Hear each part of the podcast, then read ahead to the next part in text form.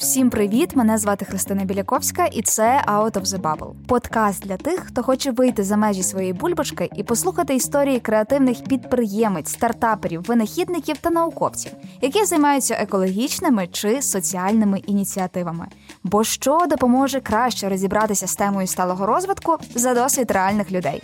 В кожному епізоді стала історія та експлейнер від спеціалістки зі сталого розвитку Крістіни Кенчадзе. У передноворічному епізоді говоримо з Дашою Кичук, SEO екологічного стартапу ЕФА. Даша розповіла про етапи виробництва екологічних зубних щіток, виробництво в Китаї, співпрацю з Netflix та практичні кейси зі світу стартапів. Поїхали! буденні звички, які мають колосальний вплив на навколишнє середовище. Почнемо цей подкаст сьогодні з цифр. Цифра 6. 6 тонн одноразового пластику. Саме стільки кожен готель викидає щороку. А це, до речі, дорівнює вазі білого великого кита. Ще одна цікава інформація для вас, особливо якщо зараз ви слухаєте цей подкаст і, наприклад, чистите зуби. Усі зубні щітки, які ви коли-небудь використовували, а потім викинули у смітник, досі спокійненько залишаються в навколишньому середовищі. Ну, наприклад, плавають в океані. Де є проблема? Там обов'язково має бути рішення. Тож, якщо ви ще не чули про український стартап Ефа, який якраз займається вирішенням цієї проблеми, якраз пора познайомитися. Отже, Ефа виробляє і продає одноразові зубні щітки. Стартап цьогоріч отримав інвестиції на суму 500 тисяч доларів, а серед його клієнтів Netflix і велика американська мережа готелів. Меріот. Про це і не тільки розповість людина, яка сидить зараз навпроти. Привіт, Даша. Привіт, привіт всім слухачам. Ем, Я навіть тебе трошки виправлю, скажучи про те, що ці 6 тонн це не просто пластик з готелю, це саме зубні щітки. Wow. Тобто готель викидає 6 тонн одноразових зубних щиток. Ну, ми кажемо про сегмент п'ятизіркових готелей, де їх кладуть для користувачів. Їх змінюють два рази на день кожному номері змінюють два рази на день зубну щітку. Просто уяви собі цей нонсенс. Як це взагалі може бути? Отак і прийшла ідея створити таку зубну щітку, коли ми подумали, ти користуєшся чимось три хвилини і потім це викидаєш. І це нікуди вже не дінеться протягом наступних 500-800 років. Як насправді ви дійшли до ідеї, що ви будете займатися саме цим? Ну, це краще запитати в мого чоловіка, угу. тому що це, ця ідея належить йому. Е, він е, як індустріальний дизайнер, він багато працює з гаджетами, він багато займається дизайном та розробкою різних речей. І, в принципі, ця е, штука, здавалось би, да, різні ідеї є у світі, але чомусь саме ця штука про одноразову зубну щітку з пластику і три хвилини просто не давала йому спати. От йому прийшла ця ідея десь всесвіту, я не знаю, як це сталося. Йому прийшла ця ідея, і вона настільки його турбувала, що він мені про неї розказав на першому побаченні. Я, ну, це Ілля взагалі дуже дивна людина, саме за це я його люблю. А, от, І так це все і сталося. І чомусь я так само закохалась в цю ідею. Ну не дарма, напевно, закохалася і в ідею, і в твого чоловіка. Ось. Е, бо насправді я зараз трохи розкажу більше нашим слухачам, хто ще не знає про ЕФО, найцікавіші такі факти. Насправді, саме, як на мене, цей рік був для вас таким проривним 2021, оскільки саме цього року ви отримали 500 тисяч доларів інвестицій на ваш стартап. Плюс потім вас запросили на веб-саміт. На веб-саміті ви були перший український стартап, який ділився своїм новим продуктом, про який ми сьогодні будемо говорити.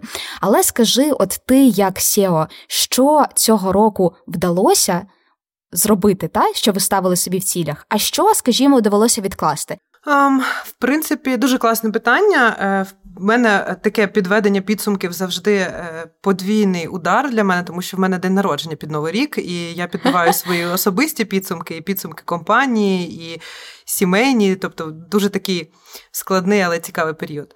Ем, Що вдалося? Звичайно, так, 21 рік був для нас проривним. Я думаю, що це. Чи не найперший рік мого життя, коли я на новий рік кажу, не кажу, слава Богу, цей рік закінчився. Я навпаки дуже е, вдячна і дуже рада цьому року, тому що ми зробили дуже крутий прорив. Е, і що нам вдалося зробити, це те, що ми виходимо в рітейл е, вже дуже скоро, з початку наступного року, вже наші щітки будуть у всіх магазинах Сільпо. По Україні. Клас. Ми робимо далі продажі. Я не скажу, що щось так переноситься, тому що продажі, наприклад, це такий постійний процес у стартапі, який не зупиняється, який йде так як конвейером постійно. Тобто. Зараз ми тільки встановлюємо цілі з продажів на наступний рік, тому що ми завершили підготовку виробництва, ми отримали патентування, сертифікати. Тобто, це такий дуже дуже довгий процес, який займає багато часу. Та не треба забувати про те, що в нас є криза COVID-19, і вона дуже сильно впливає на travel індустрію, яка є нашими клієнтами. Це готелі, авіалінії, круїзні лайнери. Тому тут важко ставити якісь цілі. Але я думаю, що через ті продажі, які в нас є, через ці партнерства, які в нас є, випуск нових нових продуктів, зростання команди. А команда в нас е, як сім'я, в нас дуже близька команда, і я цьому надзвичайно рада. І я думаю, що ми. Перевиконали навіть те, що хоч я казала до інтерв'ю про те, що в мене постійно є думка про те, що я недовиконую, але Може, під кінець року я собі дам трошки розслабитися і скажу, що ми молодці і виконали все, що ми хотіли. Наступний рік е, буде таким також знову ж таки челенджінг. Я не знаю, який рік в нас не буде челенджінг, тому що в нас е, стартап і мала дитина, і сім'я. Тобто, це такий е, історія всього життя.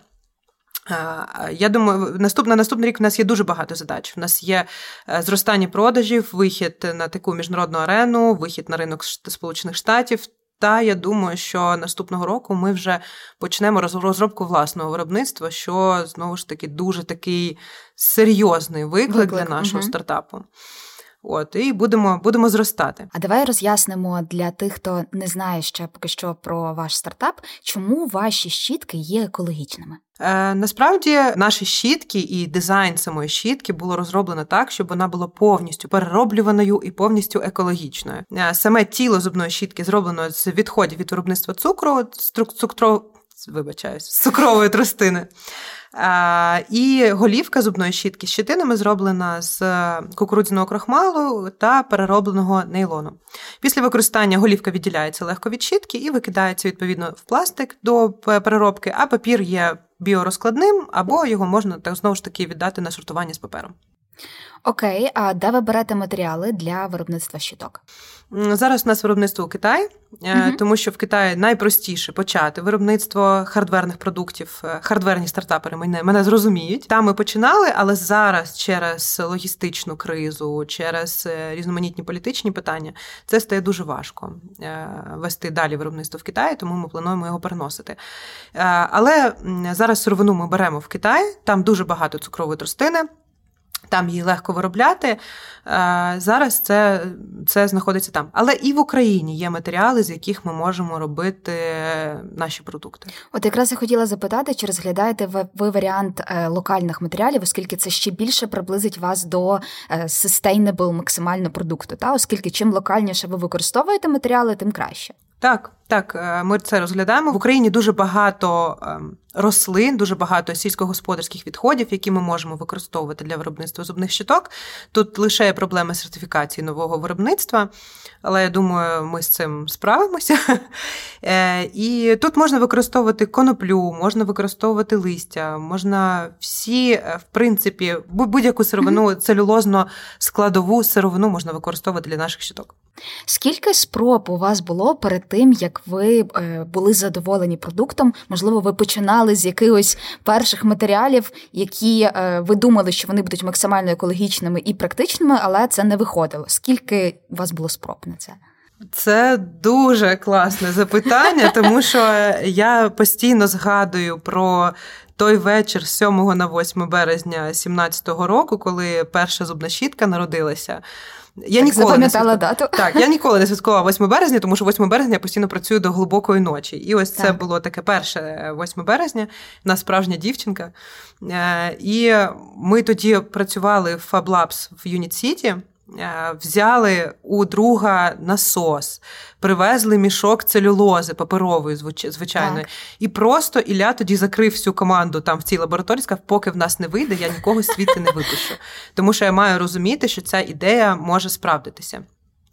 І ми почали її робити, клеїти руками. Там робити, там я зараз навіть так не згадаю всіх деталей, але вона вийшла, вона була дуже страшна, некрасива, крива, але, але вона була наша. І тоді Ілля сказав, що це можливо.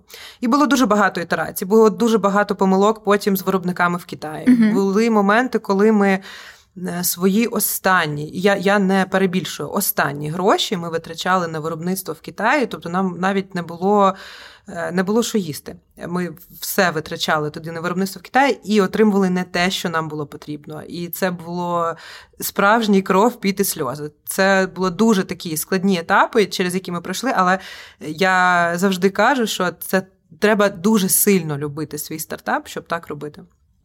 І ми йшли до своєї цілі. І от нарешті минулого, е, напевно, так, в кінці минулого року ми отримали продукт, який не задовольняє.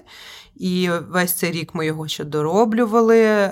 Ілля це дуже такий найбільший перфекціоніст, яких так. я коли взагалі колись в житті зустрічала. І для нього важливо, щоб була ідеальна упаковка, була ідеальна форма самої щітки, ідеальні щитини. І це все ми такі деталі вже допрацьовували. І я думаю, що ми це ще будемо допрацьовувати дуже дуже багато разів. Скільки людей працювало на початку над прототипом, і скільки зараз? Нас було троє. Е, почали я з Ілею. Е, ми з'їздили на наш перший конкурс, отримали там дуже круті відгуки, і до нас приєднався Костя. Це однокласник Іллі uh і інженер за фахом, і він почав з нами працювати. І спочатку як CTO, а зараз він вже більше COO і займається всіма нудними запитаннями договорів, документів про те, uh чим я взагалі в чому не розбираюся. Е, і от ми втрьох робили ці прототипи. Зараз нас шестеро. Буквально вчора до нас приєдналася нова людина, B2B Sales Manager або бізнес-девелопер. І я думаю, що наступного року ми будемо дуже активно вирощувати команду. А щодо виробництва в Китаї, скільки часу ви шукали там собі підрядника і з чим була найбільша складність? Тільки минулого року ми ні, не минулого цього року, в 2021 році, тільки ми затвердили підрядника, з яким ми будемо працювати. Угу. Е, Китай, в принципі, дуже складний, е, він дуже легкий, щоб почати, тому що там е, нижчі витрати на пресформи, на виробництво, але з Китаєм є такі трохи культурні питання, тому що в нас різні культури та ментальність, і вони по-різному ведуть бізнес. По-перше, по-друге, через ковід ми не можемо бути у Китаї, ми не можемо mm-hmm. контролювати виробництво. Тому нам потрібно було знайти підрядників, які б контролювали наших підрядників. І mm-hmm. це такий складний ланцюжок. Побудови всіх складових цього виробництва, mm-hmm. і в принципі виробництво зубної щітки задіяно три заводи які нам потрібно поєднати, зробити внутрішню логістику, а ще й слідкувати за тим, щоб е, собівартість зубної щітки була конкурентною. Так. І це таке жонглювання постійне, яке не закінчується. Тобто, як це виглядає в Україні? Ви придумали прототип, правильно? Тоді ви знайшли е, заводи в Китаї, які це виробляють. Після цього так, тести е, зараз. Я так розумію, вони вже роблять просто за напрацьованою схемою і передають сюди. Скільки часу е, потрібно для того, аби, наприклад, ви передаєте замовлення? mm Я так розумію, що зараз ви працюєте на е, партіями. Ви замовляєте, наприклад, для так. готелю. Скільки часу ви чекаєте на готовий продукт, і чи вони з Китаю відправляють одразу вашим замовникам, чи спочатку в Україну, а ви потім пакуєте і своїм покупцям? Скільки по часу це займає близько двох місяців, тому uh-huh. Ми завжди кажемо нашим клієнтам замовляти на два місяці наперед, е, щоб не було затримок і таких е, дірок в поставках. А як доставляється, завжди ми намагаємося підписувати контракти на умовах FOB або EXW, тобто коли клієнт забирає партію з виробництва або спорту у Китаї ми не доставляємо в Україну і потім знову ж mm-hmm. не веземо це в Сполучені mm-hmm. Штати або в Європу. В Україну ми веземо тільки в тому випадку, якщо в нас замовлення в Україні. Mm-hmm. По-перше, це не екологічно. По-друге, Звісно. це дуже сильно впливає на собівартість продукту. Оскільки продукт новий, е, собівартість в нього висока, але ми ж маємо бути ще конкурентні. Продукт так цікавий, але ніхто його не буде купувати, якщо він буде коштувати в 10 разів дорожче. Тому тут е, потрібно дуже слідкувати за кожним центом вартості твого продукту. І як вам вдається якраз це контролювати на такій великій відстані? Тобто ви ж фактично не бачите результату і не бачите його навіть до моменту, коли отримує кінцевий споживач. Є свої наглядові люди. Ми угу. працюємо в Україні з R&D 64 це компанія, яка допомагає хардверним стартапам в Україні. І в них є свої люди uh-huh. в Китаї, які спостерігають за якістю виробництва, вони відслідковують брак, вони відслідковують, як це все буде доставлено. Е, знову ж таки, клієнти, наприклад, е, якщо це великий дистриб'ютор, великий клієнт, в них є свої наглядові процеси, коли вони приходять на виробництво перед відгрузкою партії і дивляться, яка кількість браку, тому що. Після того, як ми передаємо продукт клієнту, відповідальність вже на ньому. І, звичайно, їм потрібно слідкувати за якістю продукту, за їх іменем, щоб стартап їх не підвів. Це завжди ризик для великої Звичайно. компанії працювати зі стартапом. Ми зі своєї сторони е, намагаємося привести все до ідеальної якості, і є ще інші люди, які за цим слідкують. Що входить в собі вартість однієї щітки? Уф, там дуже багато складових. Звичайно, це сировина, логістика, е, виробничі процеси, це виробничі пресформи. Ну, це такі не не, не так кости, як е, операційні на виробничі затрати, перші інвестиції. Це робочий е, людський труд, знову ж таки, це витрати води, світла і так далі. Але ми зробили виробництво таким, що воно більш технологічне, але ми не майже не використовуємо воду протягом виробництва. Так, цікаво. Тому що виробництво паперу воно дуже е, пов'язане з псуванням води. Е, для того, щоб з сировини зробити папір, потрібно виварювати дуже довго целюлозу. І після цього вода не придатна ні до чого, вона дуже mm-hmm. сильно псується. Є європейські заводи, в яких є провідні технології, які бактеріями очищують цю цю воду, і вона може навіть стати питною. Але в Китаї це не так. Тому ми прийшли до виробництва, е, яке називається dry malting technology, тобто ми не використовуємо воду протягом виробництва. І це робить виробництво більш екологічним. Воно дорожче, але е, воно нам дозволяє заявляти, що виробництво знову ж таки екологічне. Оскільки всюди е, ви засвідчуєте і всюди пишете про те, що основними вашими клієнтами є туристична індустрія, готелі. Ми ще будемо говорити про Netflix, бо це дуже цікаво, насправді, як ви почали з ними працювати. То виходить, що ви не працюєте з сегментом B2C? Звичайна людина не може купити собі щітку Ефа? Mm, ні, починаємо. Ми uh починаємо працювати з B2C, саме тому ми виходимо в Фозі Груп, в Сільпо в Україні. Е, криза ковід. Нас заставила думати трошки швидше і діяти трошки швидше, тому ми розробили зубну щітку більш. Е, У нас є дві версії B2B, якою якою можна користуватися до тижня в готелі. А B2C щітка вона більш така міцна і нею можна користуватися до 20-30 днів і потім віддати на переробку. Саме такі щітки будуть в рітейлі, і її можна буде купити в будь-якому магазині. А чи можете вже озвучити ціну такої щітки, чи ще ні? Вона буде коштувати в магазинах близько 50 гривень. Доволі демократично. Так? Серйозно, так. я чомусь думала, буде дорожче. Знову ж таки, ми намагаємося бути конкурентоспроможними. Ми намагаємося, наша ціль і задача це вивести екологічні продукти з ні ніші. Вони зараз або недоступні, або mm дорогі, або некрасиві, і дуже дуже дуже багато або. Е, з Ефою ми намагаємося зробити ці продукти доступними, красивими, стильними та трендовими і е, доступними за ціною. Щоб людина, купуючи цей продукт, можливо, навіть не задумувалася про те, що вона рятує планету, але ми це зробимо за неї. Це, наприклад, наша щітка е, приверне до себе увагу, тому що в неї класна упаковка, вона цікава, вона нова, так. і людина не задумається про те, що вона зробила, але вона зробила вже щось хороше. А щодо пакування, е, в що ви пакуєте свої щітки? В картон, в звичайний картон. Великі коробки в нас зроблені з переробленого, з переробленого картону. А упаковки кожної зубної щітки, на жаль, ми не можемо робити з переробленого паперу, тому що є гігієнічні вимоги. Тому ми робимо їх звичайною бума... паперу, але він нічим не вкритий, він не ламінований, тобто його можна передати на переробку. Коли ми говоримо про екологічну продукцію, в нас є оцей процес виробництва, ланцюгів постачання, але важливий момент тут також утилізація. Тому давай на цьому зупинимося і е, поясни, будь ласка, як правильно утилізувати цю щітку. Е, якщо я правильно розумію, то її можна кидати в компостер. Е, я знаю, що відділяється частинка з нейлоновими щетинками. Як це правильно робити? Після використання, коли щітка контактує з водою певний час. Голівка досить легко відділяється від тіла.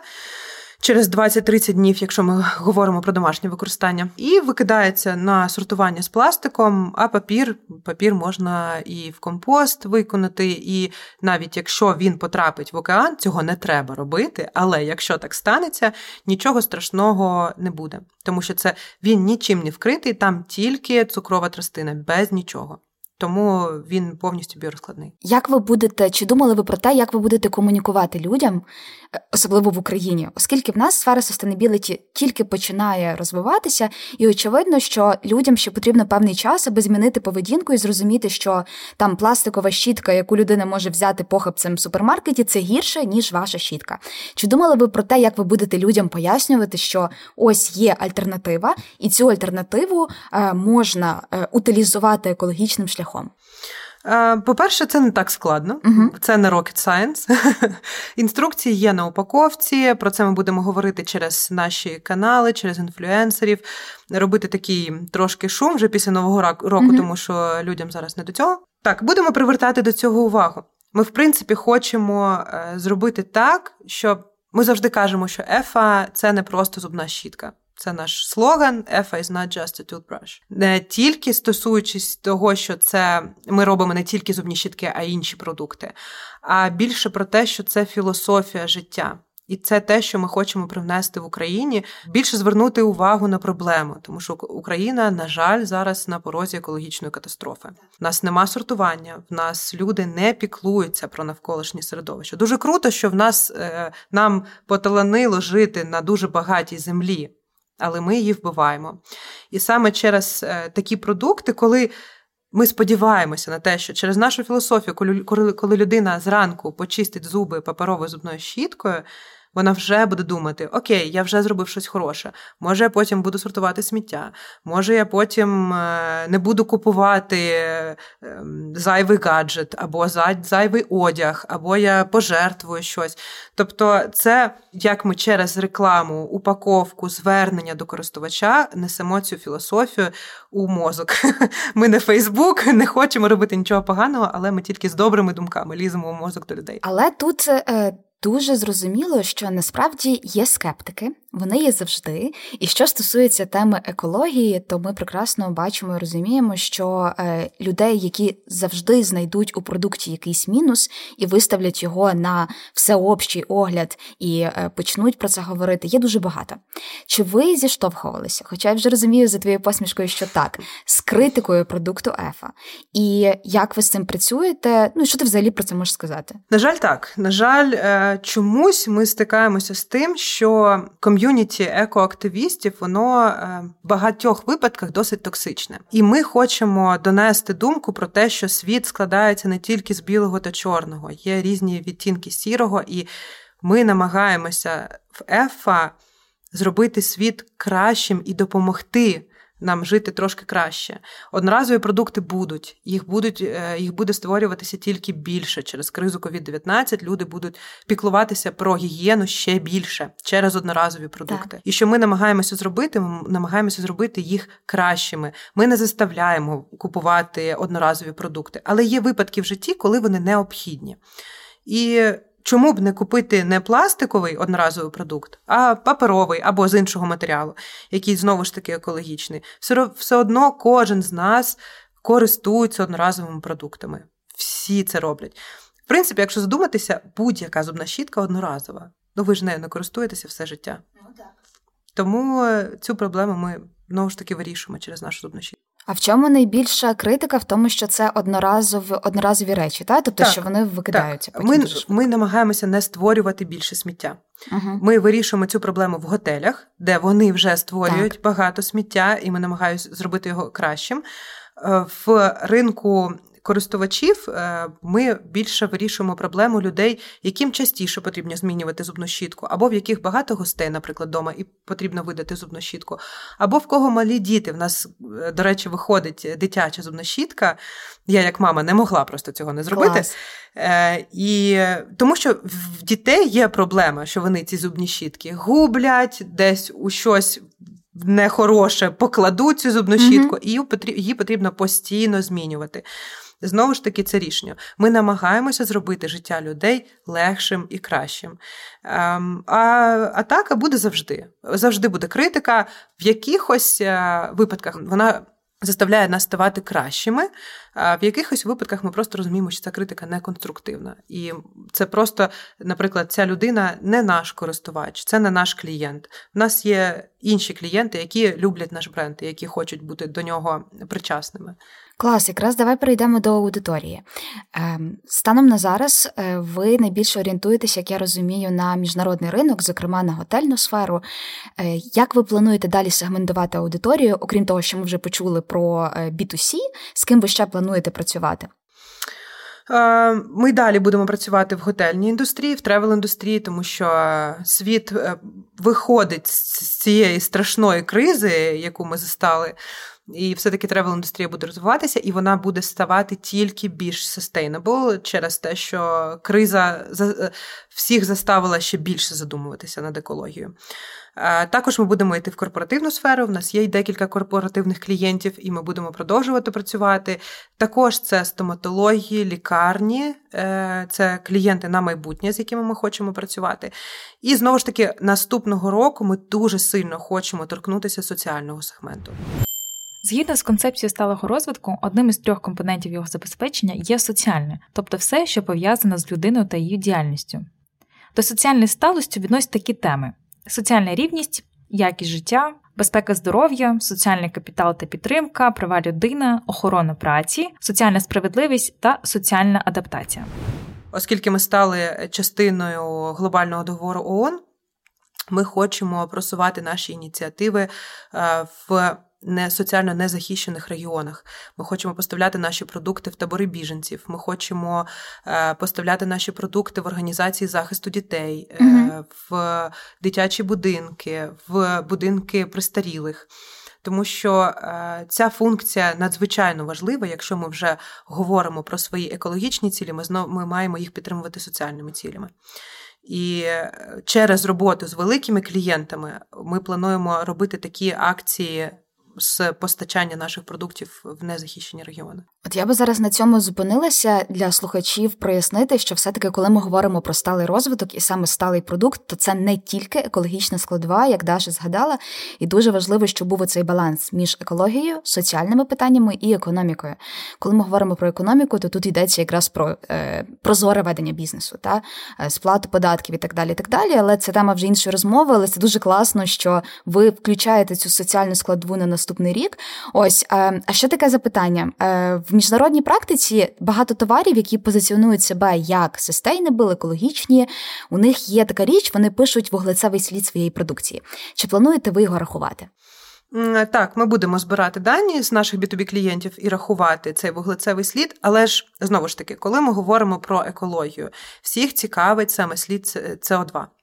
Але є дуже багато інших складових в екології те саме використання пластику, або переробка пластику, е, або е, сортування сміття, або тони сміття, або е, використання непотрібних речей, виробництво одягу, гаджетів і все таке інше. Є дуже-дуже багато складових. Чомусь всіх цікавить саме СО2. Я не знаю, чому так сталося історично, але саме всіх це цікавить.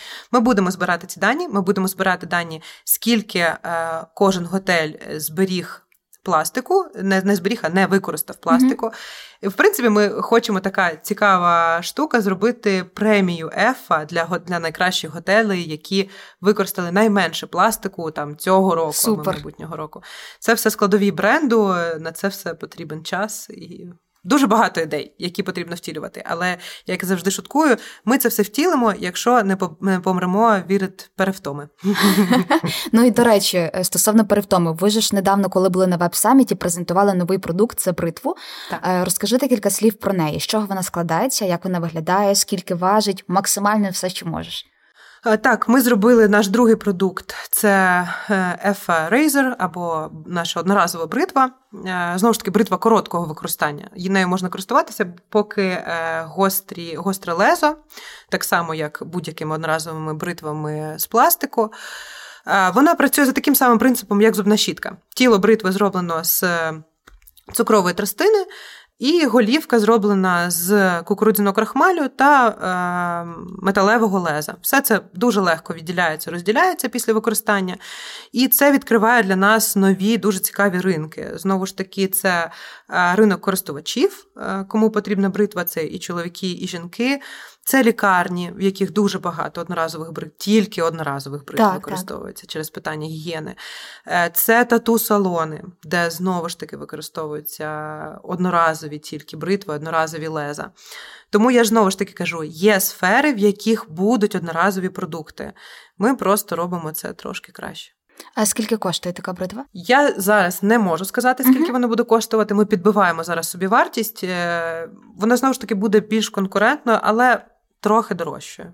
Трохи угу. дорожчою, ніж е, пластикові бритви.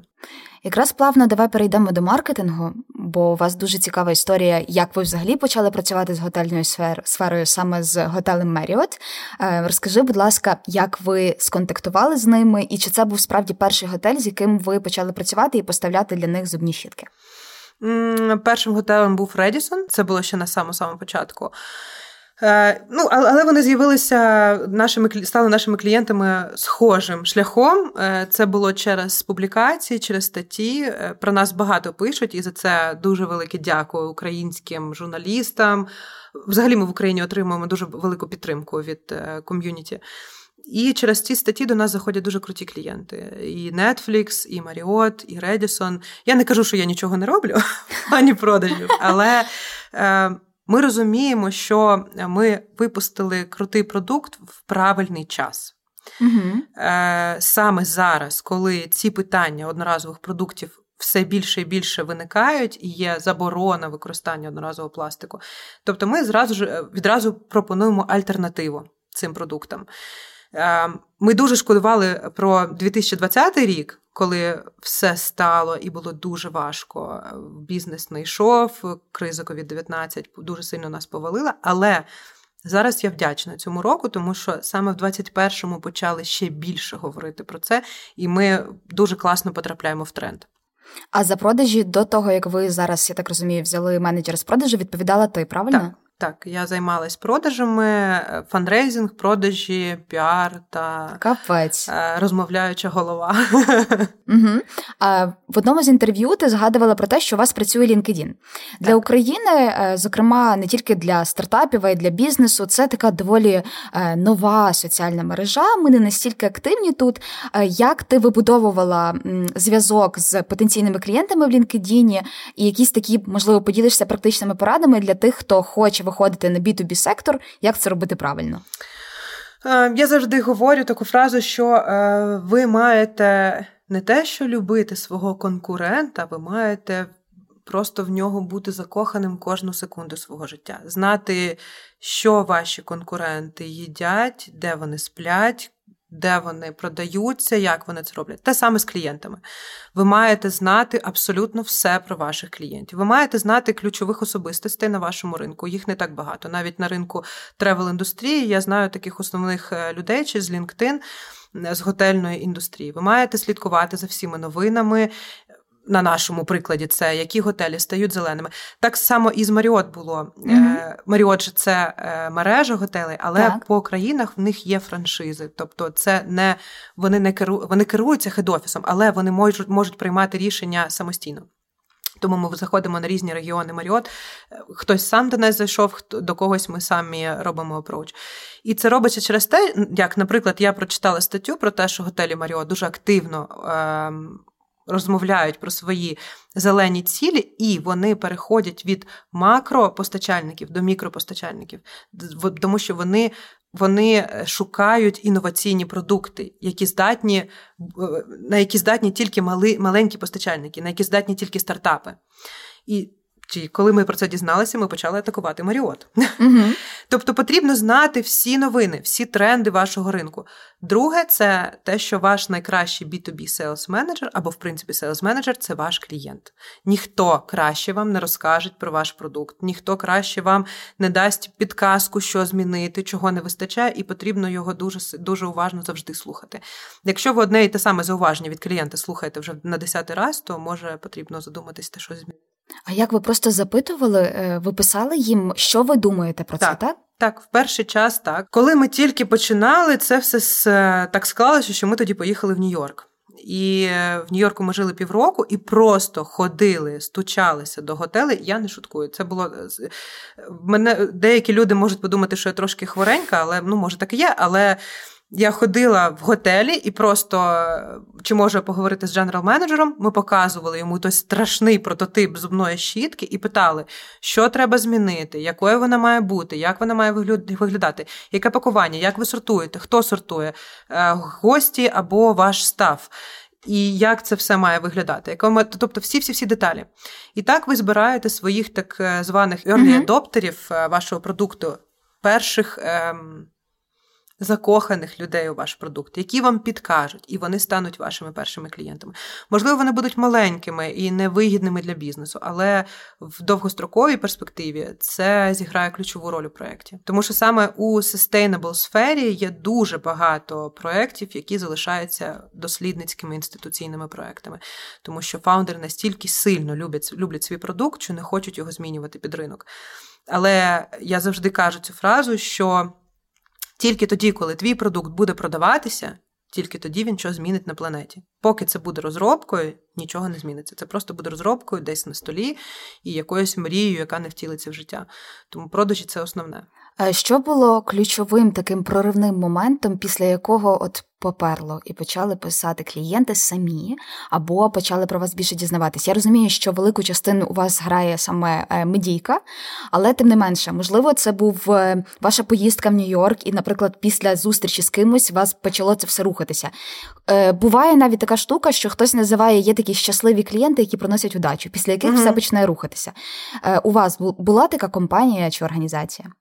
Я не можу сказати, що це був якийсь момент, тому що е, я думаю, кожен фаундер стартапу скаже, що є ups and downs постійно. Mm-hmm. Є моменти, коли ти думаєш, я король всесвіту, я просто зміню весь світ, і через рік мій продукт буде на полиці кожного магазину або в кожному готелі.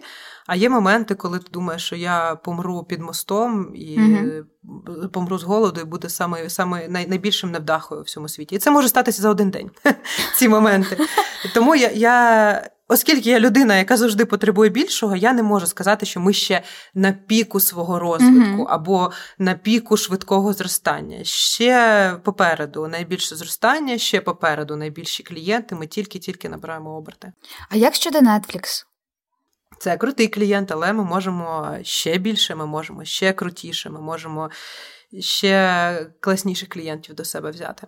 А скільки минуло часу? Тобто ви працюєте з ними далі, оскільки ви ж е, працюєте не тільки з самим самою компанією, а ще ж е, ви постачаєте зубні щітки Netflix. в офіси. В офіси. Так. Але ще додатково ви ж зараз з ними далі працюєте? Так, ми з ними працюємо і е, зараз обговорюємо те, щоб поставляти наші зубні щітки на знімальні майданчики, тому uh що дуже багато акторів приходить і там ночує в трейлерах, і вони також хочуть освіжитися.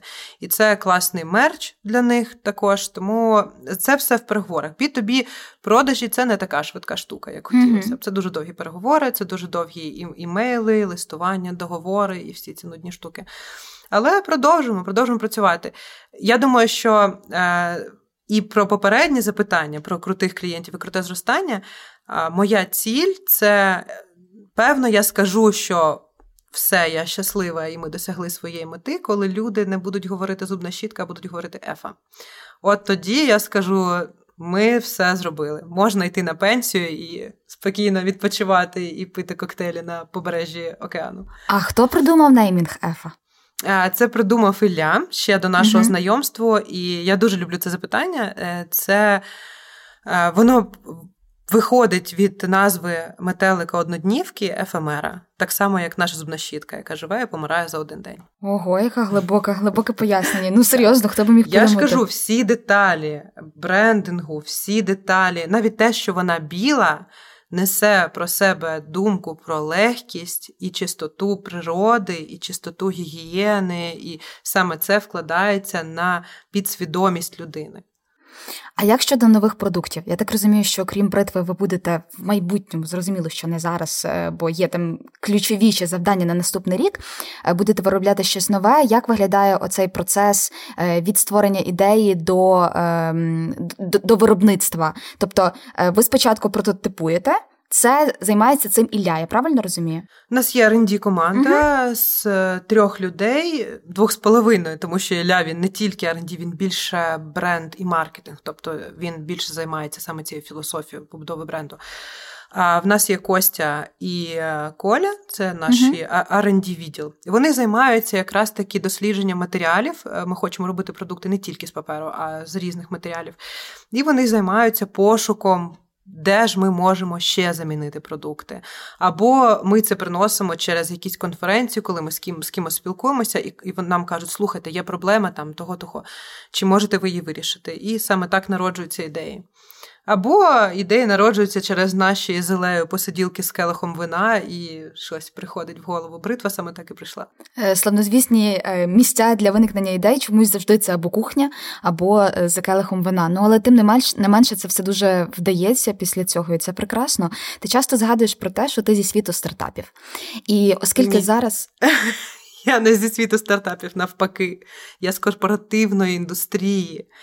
Е, я я нудний корпоративний планктон. А де ти працювала до того? Е, я працювала до цього в корпорації Samsung, потім я працювала в корпорації Arterium, я працювала в Київстарі, боже, де тільки не працювала. Угу. І е, це був такий дуже складний е, десятирічний етап мого життя, коли я працювала в корпоративній індустрії. Я робила щось, мені це дуже швидко ставало нецікавим. І я, в принципі, не розуміла, що з моїм життям не так. Mm-hmm. Мені було страшно від думки, що так і буде. І я буду працювати в офісі, їздити один раз на рік в Турцію з якимось нудним чоловіком з того самого офісу, і все. І в один день ми просто помремо. І все. І на цьому все життя закінчиться. І мені було настільки е, страшно і бридко від цієї думки, що я насправді не могла спати по ночам. Я не зрозуміла, що не так. Я не розуміла, що я хочу робити, як це змінити, але воно просто мені не давало жити. І я зустріла Іллю. І так все і почало. А чим ти займалася в корпоративному секторі? Я була фінансовим менеджером. А за освітою хто ти? Е, я закінчила міжнародну економіку в КНЕУ в Києві. Е, і певно, я єдина людина зі свого випуску, яка займається міжнародним бізнесом, його побудовою, якщо це можна так назвати. Ну, це кльово, справді. Е, та тим не менше, е, зараз ця тема стартапів просто топова, всі хочуть щось придумувати і так далі. Що найскладніше в цій всій історії? Окрім того, що ти постійно, те, що ти кажеш, ти постійно в викликах, ти спочатку спад, потім в тебе піднесення. Що ще в чому складність? Хто принципово, яка людина, скажімо, не підходить? Кому буде складно е, працювати в цій сфері? Я думаю, що буде складно, якщо ти не любиш свою ідею. Якщо ти хочеш придумати або придумати, якщо ти хочеш придумати або зробити грошей, це не вийде. Це зразу кажу, це не вийде, тому що стартап не буде приносити грошей фаундерам ну, до екзиту. Тобто 10 років, поки ви не зробите екзит. Це не це буде приносити якісь гроші на життя, але таких великих грошей це не принесе. І з цим потрібно розумітися, на це потрібно йти.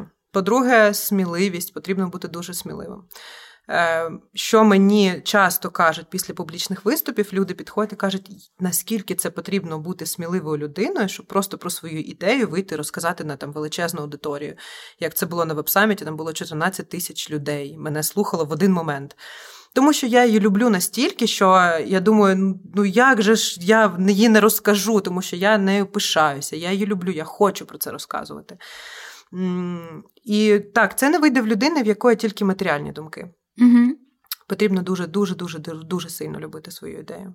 Я ж кажу, що ми вкладали туди гроші, які були відкладені на їжу і на оренду квартири. І ми вкладали все в стартап. А чи можеш назвати цифру приблизно, скільки ви вклали в розвиток стартапу? А, Це не така велика сума. Я думаю, що ми вклали близько 10 тисяч доларів, тому mm-hmm. що ми зі звичайних сімей. Ми не з багатих сімей. В нас немає багатих батьків, в нас немає багатих друзів, е, тільки душевно багаті друзі. в нас. От тому ми все робили своїми силами, і через це. Кожен вкладений долар ми намагалися вкласти настільки ефективно mm-hmm. і видавити з нього все, що тільки можна було. Тому ми працювали як якомога більше ефективно. Який відсоток бюджету ви витрачали на маркетинг, на медійку? Ми нічого не платили за медіа ніколи. За жодну uh статтю ми ніколи не заплатили, тому що продукт цікавий, про продукт хочеться писати, і ми не, ми не працюємо з тими медіа, яким треба платити. uh Е, круті медіа, такі як е, TechCrunch, Wired, Forbes і так далі, не беруть гроші за свої статті. Тому, якщо ти робиш щось круте, про тебе напишуть. Uh-huh. Перший час про нас навіть писали, ми не знали, що про нас пишуть. І писали такі нісенітниці, що uh-huh. було складно читати. От, Потім вже. Коли були офіційні прес-релізи, ми самі зверталися до медіа, але ми ніколи не платили. Угу. Зараз будемо витрачати гроші на інфлюенс-маркетинг. Це так, це буде стаття в бюджеті. Будемо витрачати. Це все наступного року. Зрозуміло. А якщо е, зараз спробувати зробити такий роудмеп на 5 кроків для людини, яка е, надихнулася твоєю історією, тобто вашою історією, іншими, які з'являються зараз, от немає в людини впевненості, що її ідея прям суперкласна. Чи варто з нею рухатися далі? Взагалі, от Людина вирішила собі, я теж не хочу працювати в корпоративному секторі, хочу піти і зробити стартап. Є в мене якась малюсінька ідея. Що я маю робити далі? Іти питати фокус груп, чи це працює в потенційних клієнтів, чи зайнятися ресерчем і подивитися на конкурентів спочатку і взагалі, що відбувається на ринку. А може мені треба банально до. Допрацювати ідею настільки, щоб я була готова з нею виходити. От такі п'ять кроків, які треба зробити для того, аби почати від вас. Це розмова не на одну годину. Постараюся втиснути так. коротко свої думки. По-перше, Потрібно зрозуміти, чи ти просто не хочеш працювати на дядю, як це завжди кажуть, чи ти дійсно хочеш втілити ідею в життя. Я повторююся, але я скажу, що іти з роботи, просто щоб піти з роботи і бути крутим підприємцем, і про тебе будуть писати Форбс і всі інше, це так не робиться. Це е, ці статті або ця слава приходить, ти її навіть не помічаєш через дуже велику кількість роботи, яку потрібно зробити. І це не ціль е, розвитку стартапу. Якщо є ідея, яка яку ти дуже хочеш втілити, яка не дає спати, е, в першу чергу йди до свого клієнта. Запитуй, можливо, та, е, той сегмент або та людина, яка ти думаєш, є твій клієнт, насправді не буде твоїм клієнтом, і тобі тобі, тобі потрібно змінити ринок. Mm-hmm. По-друге, бути частиною ком'юніті стартапу. Воно дуже класно допомагає. Всі стартапери діляться своїми контактами, діляться допомогою. Це дуже таке круте ком'юніті, яке допоможе зростанню. По-третє, про допилювати свій продукт чи не допилювати. Mm-hmm. До користувача потрібно йти якомога раніше, е, тому що є таке е, поняття, як е, підприємницький параліч.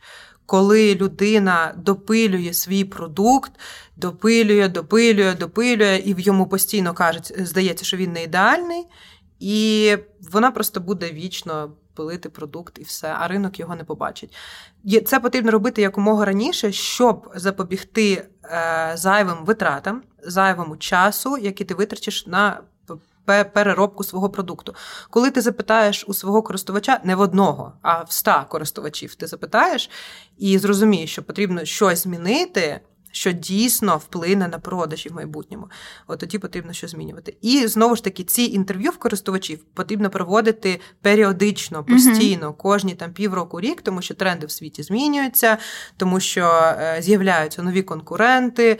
Так, і знову ж таки, дослідження конкурентів також потрібно робити постійно таким on a weekly basis. uh Потрібно постійно слідкувати. Я знаю. В нас є такий ефа-ефект серед наших друзів та знайомих. Хто е, з нами починає дружити, нам починає скидувати всі зубні щітки, які він бачить взагалі. От я знайшов таку, і я думаю, ну ви дійсно думаєте, що я не знаю весь цей ринок. Mm-hmm. І, Але, звичайно ж, дякую, тому що є дуже багато цікавих інновацій. І Е, про цих конкурентів я читаю кожен тиждень. Я знаю, скільки інвестицій вони підняли, які в них продажі, хто зробив екзит, який в них дизайн, хто в них head of marketing, з яким агентством вони працюють, як вони змінювалися. Це потрібно знати все, все, все дуже дуже досконально. І не копіювати, але краще бачити такі маленькі помилки, які ви можете змінити. Кого ти зараз розглядаєш найбільшими конкурентами ЕФА? Можеш не називати назви компанії, але можливо це якісь інновації, ідеї, е, які ти вважаєш прогресивними також. Е, є бамбукові щитки, це наші конкуренти. Вони роблять е, щось uh-huh. хороше для планети, але все-таки для нас вони конкуренти. Є компанії, в основному це компанії Сполучених Штатів, бренди круті. І це е, такі бренди, як Hello Products, Quip Company, Bio USA. Це всі компанії, які роблять екологічні або круті зубні щітки. Я на них дивлюся в першу чергу зі сторони побудови бренду та маркетингу, тому що ми себе позиціонуємо не як виробнича компанія, а як бренд. Угу. І це інша складова бізнесу, над якою ми дуже складно працюємо.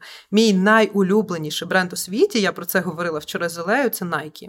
Угу те, як вони піклуються про користувача, вони роблять не тільки одяг, не тільки кросівки, вони роблять екосистему піклування про користувача з усіма тренуваннями, з усіма апками. Їх магазини це витвір мистецтва. І я хочу бути кращою, дивлячись на цей бренд. Це те, що ми хочемо зробити з Ефою.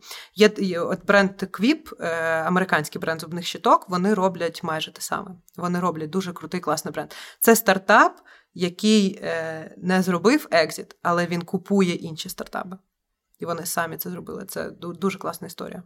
Фактично, це така величезна частина вашого зілею життя. Ну, справді, ви ви цим живете. Так як ти розповідаєш, це ем, в чому От скажи, вас ж є маленька дитина, та і треба мати оцей баланс, гармонію між е, особистим життям і стартапом, в якому ви постійно живете. Ви ще ж разом працюєте в цьому всьому. Є багато е, таких стереотипів, що працювати зі своїм чоловіком в одній сфері це дуже складно, там різні проблеми, тому що ви нібито не відпочиваєте один від одного. Але я знаю, про що ми говорили до запису подкасту, що ви прекрасно ладнаєте, і вам навпаки, е, як ти казала, життя е, особисте, сімейне з дитиною допомагає переключитися. Е, що ще допомагає? Допомагає вам е, працювати разом, працювати ефективно і набиратися енергії, бо це дуже важливо у вашому випадку. А, Якщо б мені давали один долар кожен раз, коли мені задають це питання, я б була мільйонером. Тому що до мене навіть підходять е, в Юніт Сіті, де ми резиденти, до мене підходять стартапери, слухай. Мій чоловік хоче зі мною працювати. Що мені робити? З чого почати? One on one. Розкажи мені, як це все робити. В нашому випадку я не розумію, як можна працювати з кимось іншим. Е, тому що той рівень довіри, який є між фаундером і чоловіком та жінкою, е, такого рівня довіри не буде ні між ким. Можливо, між родичами також не буде. Колись був тренд про те, що погано, коли пара робить стартап, вони можуть розлучитися, але фаундери, які нічим не зв'язані, можуть ще швидше розлучитися Звісно. і можуть бути ще брудніші історії. Просто потрібно все е, домовитися про фінансові питання е, з самого початку. Всі розуміють, чому дорослі люди в житті може статися все, що завгодно. Ніхто цього не хоче, але потрібно розуміти, що буде в in a worst case scenario. От, Про це ми домовилися. А як зберігати е, ментальне здоров'я або здоров'я mm-hmm. родини? Е, по-перше, деколи е, ми постійно розмовляємо про бізнес. У нас є дві теми: дитина або бізнес. Ми дуже нудні люди. Але є моменти, коли ми відчуваємо, що все-таки є такий перегиб трошки. Ми вже втомилися про це говорити, і ми це обидва підловлюємо і перестаємо говорити про це і відволікаємося. Якщо є така можливість, це якісь поїздки, це ми намагаємося провести час удвох. І все-таки згадати, що ми чоловік і дружина, а не батьки і роботи, які постійно працюють. Е, з мого боку, це, як я вже казала до інтерв'ю, мене рятує спорт та ранкові пробіжки, тому що це єдиний шанс побути побути наодинці з собою. Я не буваю одна майже ніколи, і це я людина, яка дуже любить бути mm-hmm. одна, і це рятує. Це так переключає трошки тебе, і все-таки подумати про себе, що ти існуєш, ти людина. І ти не тільки бізнес, і не тільки мама, і не тільки дружина. Ти mm-hmm. ти також людина. І Потрібно про себе думати і не забувати, тому що вигорання це дуже страшна штука, якої я нікому не бажаю. Це вже теж тема величезної іншої так, розмови. Так, У нас, так. як мінімум, є ще три епізоди, про які ми могли би поговорити. Але на завершення в нас є така класична рубрика. Продовжуй речення, будь ласка, Даша. І давай почнемо з такого: те, що я особисто роблю для збереження екології у буденному житті. Я намагаюся не купувати лишнього, е, і я намагаюся сортувати сміття. Я розумію, що воно вивозиться все куди завгодно, але все-таки, хоча б ми намагаємося, і основне це ми навчаємо цього нашу нашу дитину. А, Хочу, щоб у світі стартапів. Хочу, щоб у світі стартапів е, не було ментальних проблем у стартаперів, тому що це така складна тема, і стартапери дуже дуже підтверджені е, панічним атакам та стресом. Світу потрібні sustainable продукти, бо Бо ми не виживемо. І давай останнє запитаннячко таке, як побажання вам і загалом вашій команді. Нехай наступного року Ефа. Ефа, нехай наступного року Ефа хм, вийде на всі можливі ринки та зростить команду, зростить сім'ю і команду, і стане тільки ближчою сім'єю. Це це те, що я дуже люблю. Я люблю проводити час зі своєю командою, і я бажаю, щоб ми стали тільки тільки сильнішими і пережили всі-всі-всі складні періоди. Після 2020 року нам це вже легше. І нехай наступного року, коли ми зберемося на новий епізод вже за підсумками 22-го, ти будеш розповідати про всі всі цілі, які ви в наступному році успішно виконаєте. Дякую дуже за таку натхненну і відкриту розмову.